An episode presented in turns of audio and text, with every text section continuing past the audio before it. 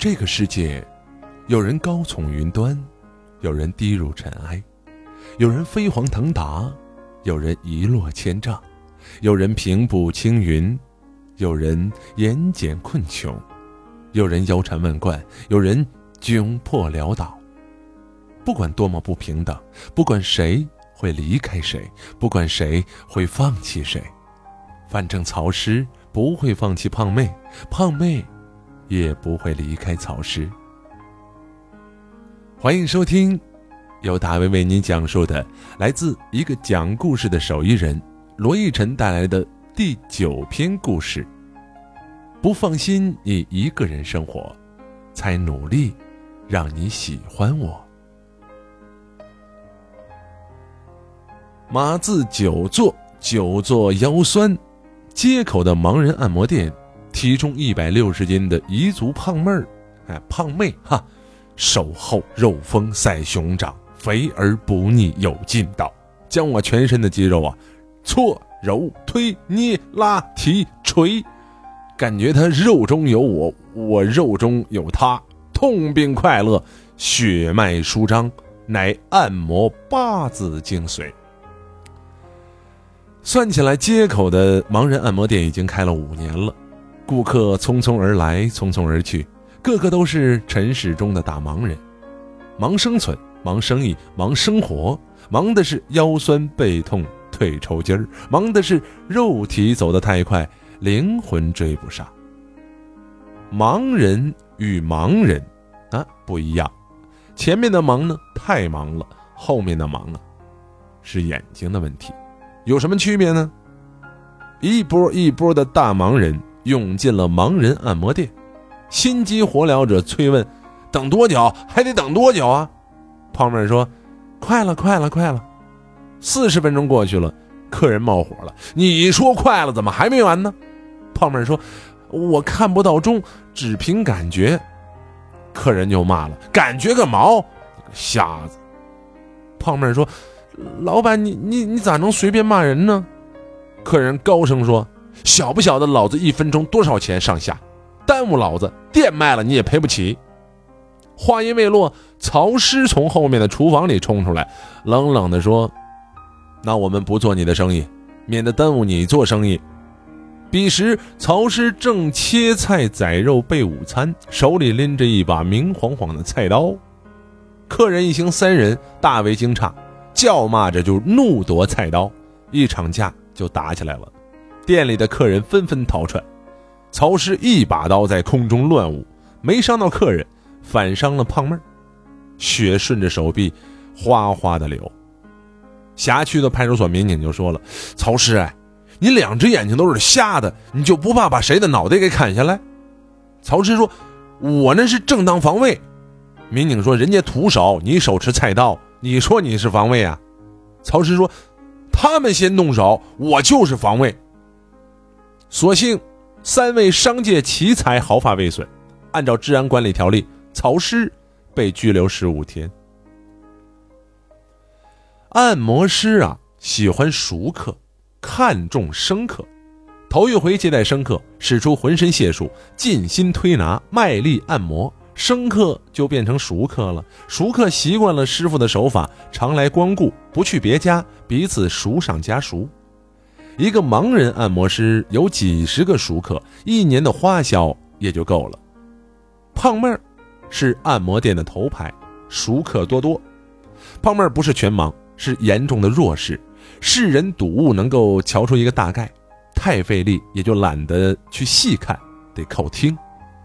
熟客又叫回头客，回头客上门，哈，胖妹儿不回头，单凭脚步声就能对上号。我呢，轻轻的来，正如我轻轻的走。胖妹是亲亲热热的叫一声：“哎呦，罗哥来了！”哎哎呦，罗哥慢走啊！我说你能不能不叫我罗哥啊？听着，怎么这么像刘罗锅的感觉？听着太像驼背了啊！曹师这个时候笑容满面的打招呼：“哎呦，罗老师来了。”哎呦罗老师辛苦啊！我说你能不能不叫我老师？听着太像骂人了啊！俩人异口同声的说：“那我们叫你啥嘛？”我说：“叫我小罗吧。”嗯嗯啊，小罗，算了吧，听着太像民族乐器，你们随意吧啊！这老子都恨死这个姓了。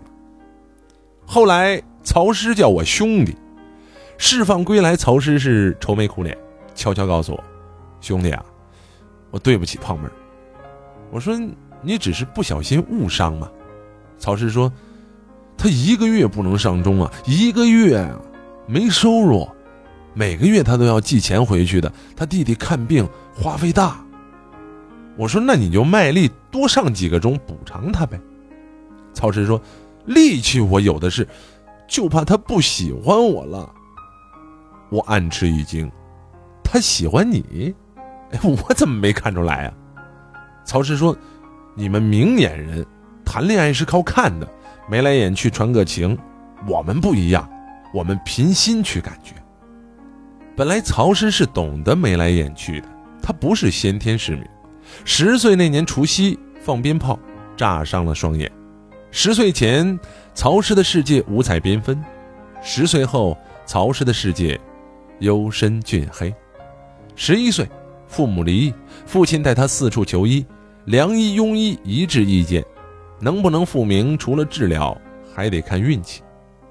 十年过去了，运气没有来。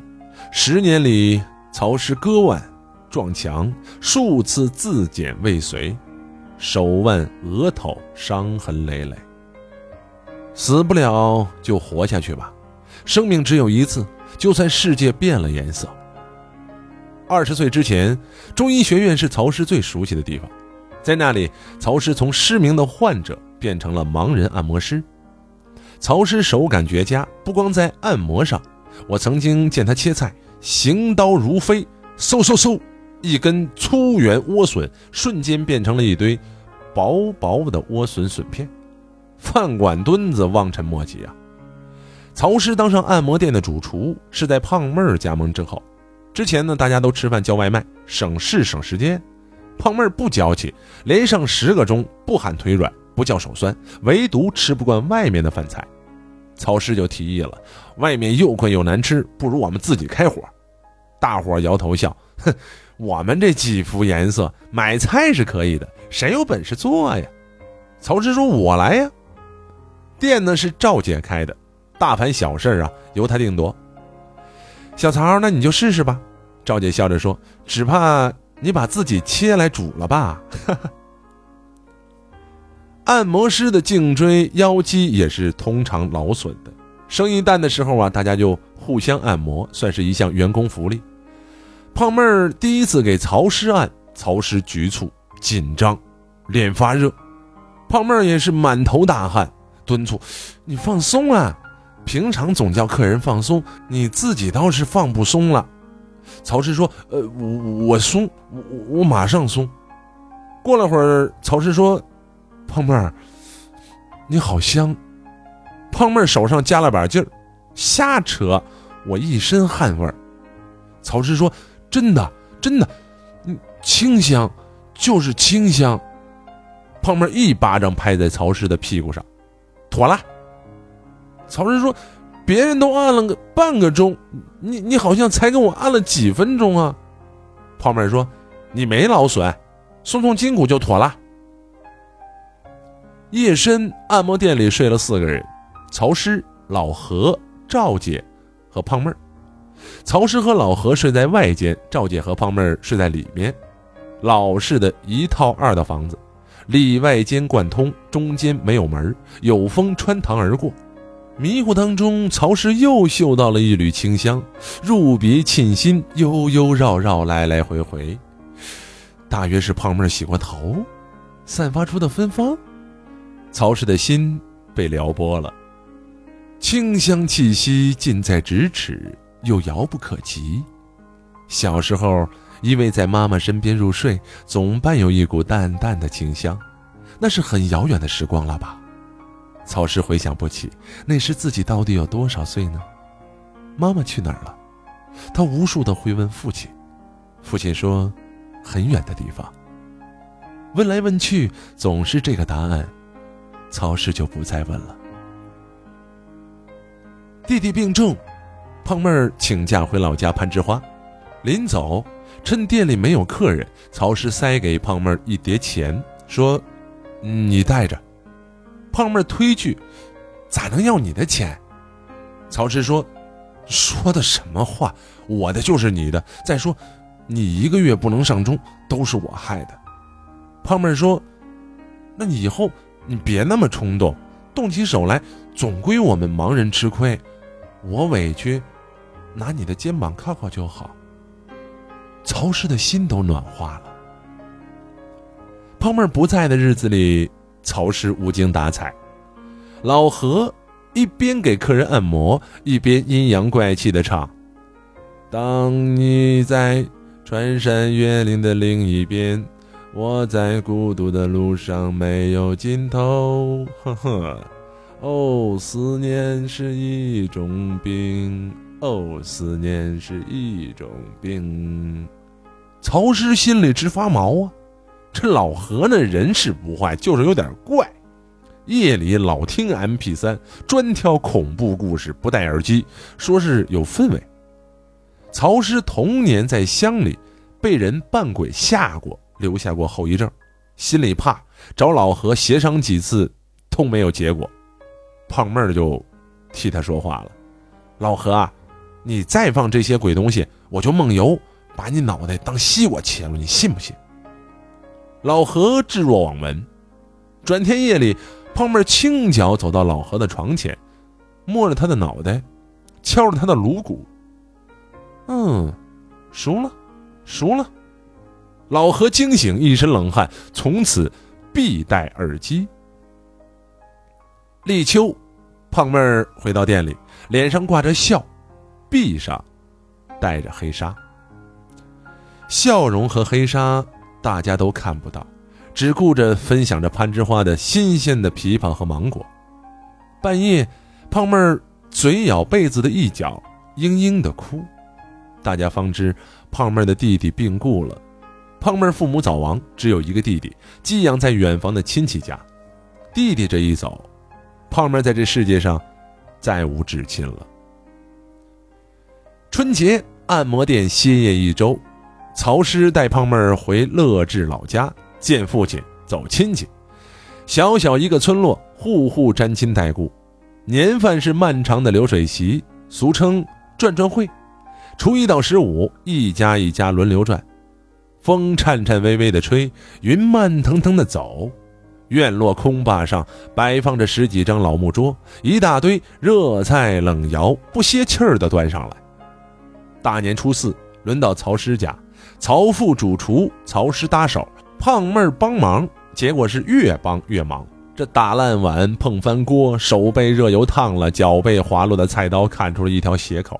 哼，曹老汉脸色就难看喽，心说这弱势的胖丫头咋比全盲的儿子还笨拙呢？胖妹儿很难堪，说：“我好笨呐。”曹氏说：“就是不放心你一个人生活，才努力让你喜欢我。这些家务。”你不擅长，以后我全包。不放心一个人生活，才努力让你喜欢我。这是我听过的最动人的情话。大年初六，胖妹儿独自坐上回城的班车，曹师没走。父亲这几年在县城搞装修，存了笔钱，打算年后带着曹师去北京治眼。听说有一种新型的眼台植入术，很有复明的希望。这么多年，曹师已经不指望复明，看得见看不见，日子又有多大改变？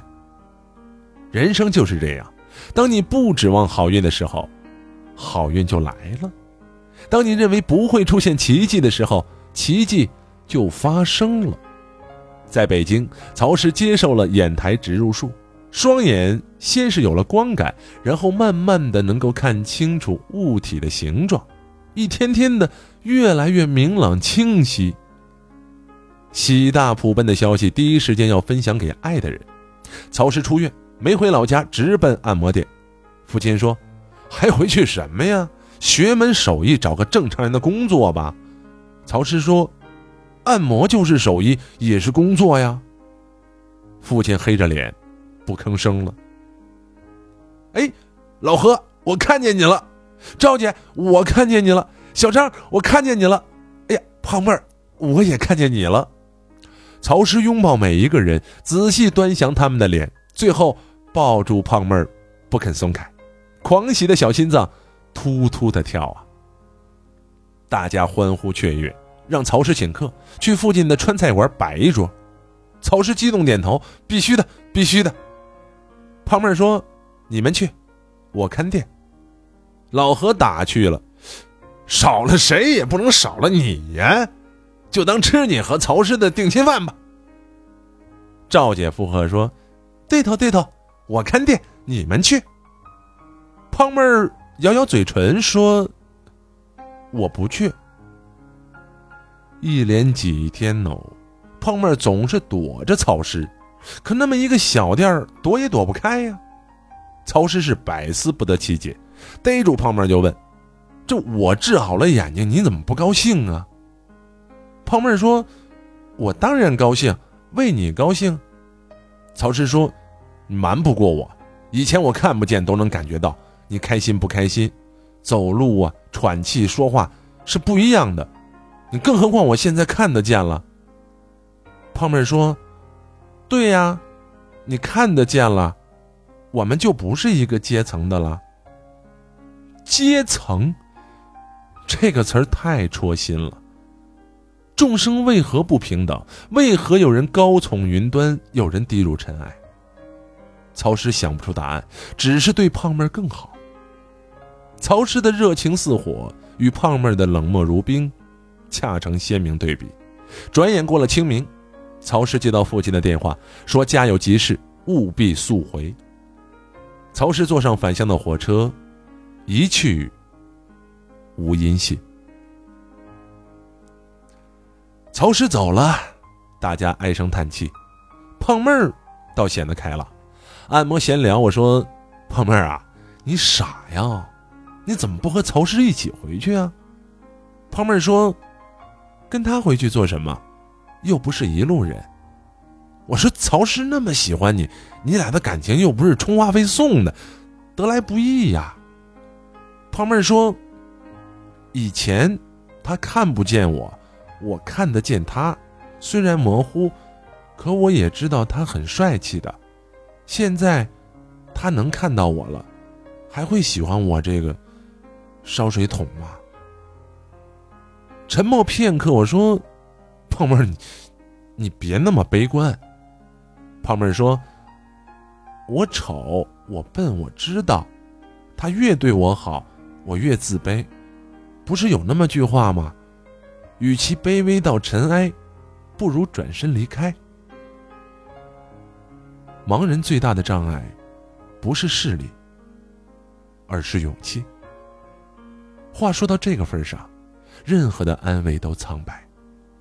无论如何，悲伤总好过卑微吧。就在胖妹铁了心断时，曹师风风火火杀了回来。半夜，他乒乒乓乓的砸按摩店的卷帘门，店里以为失火了，连滚带爬的起来开。曹师是蓬头垢面冲进来，上气不接下气的说：“我我是逃婚跑出来的。”说完，扑通一声跪在胖妹的跟前，拉住胖妹的手就说：“跟我结婚，跟我结婚！你不答应，我就把眼睛戳瞎。”胖妹腿一软，双膝跪地，把精干的曹师拥入怀中。两个人哇哇的嚎啕啊，一条街的汽车警报都给震响了。农村的婚宴和年夜饭异曲同工。艳俗粗笨的二层小楼，粉刷一新，张灯结彩，风颤巍巍的吹，云慢腾腾的走。院落的空坝上摆放十几张老木桌，一大堆的热菜冷肴不歇气儿的端上来。席间，我偷偷的问曹师：“娶胖妹，你后悔不？”曹师说：“怎么会？我舍不得她，闻不到她身上的清香味我睡不踏实。她也舍不得我。”我又问：“ 你怎么知道他舍不得你啊？”曹植说：“那天我回乡，胖妹来过火车站，他藏在站台的柱子后面，想找我，以为我没看到他。其实呢，他比柱子还粗，藏不住。”蜜月的第三天，乐至县城举办了烧烤节，曹师带胖妹去玩。沿途一条河蜿蜒流淌，河边土路歪斜狭窄，几个脏孩子嬉笑打闹。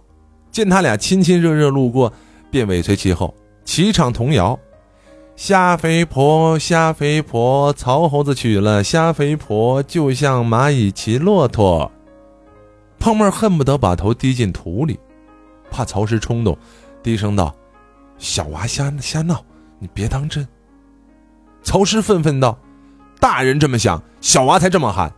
回头呵斥，再唱踹死你们！”脏孩子面无惧色，唱的是愈发欢腾。曹师怒火腾的窜上来，转身冲过去，飞起一脚踢倒其中一个。那个孩子打了几个滚儿，顺着斜坡滚入河中。一群孩子惊叫，曹师赶紧跳河捞人，跳下才想起自己不会水。救援者赶到，把曹师拉上岸，孩子已经不知道飘到什么地方去了。曹父变卖房子，变卖家具，能卖的都卖了，又东挪西凑的凑足了一笔钱，赔给死者家属。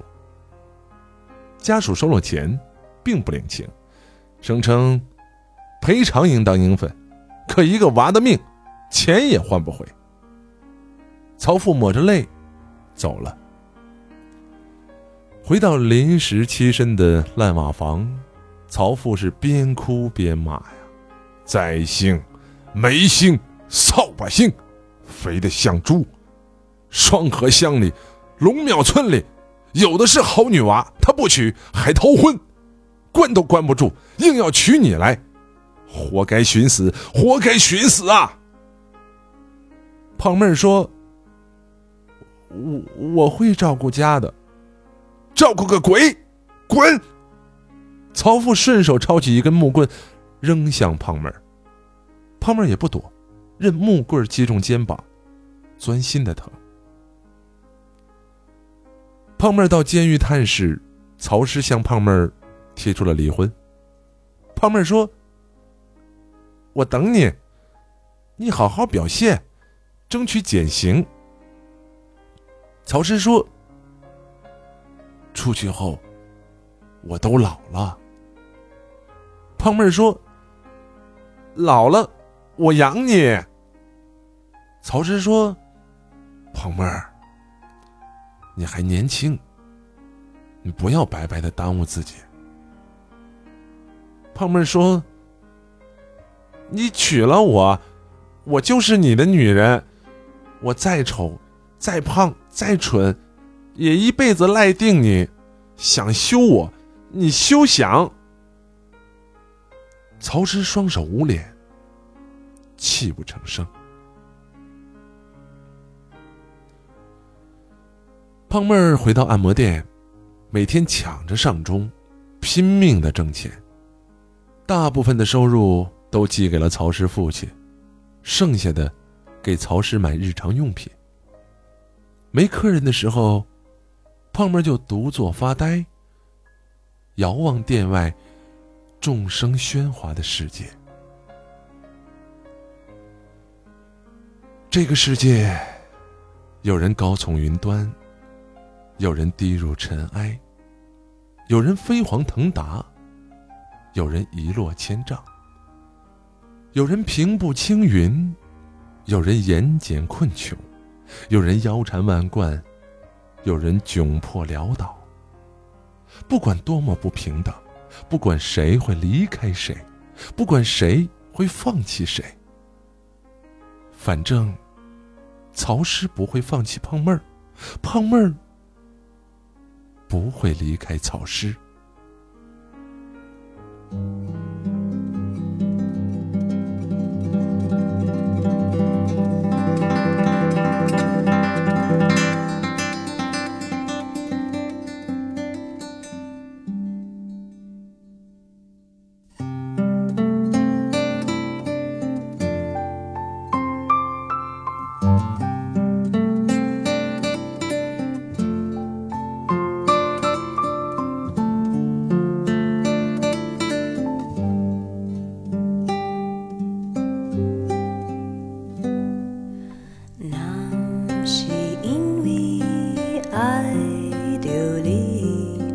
怎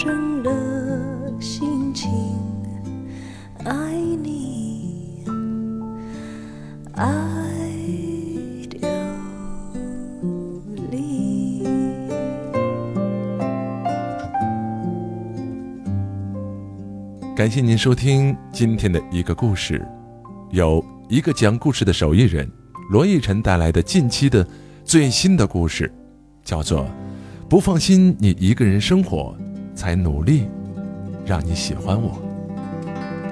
最后的这一段文字，个人非常喜欢。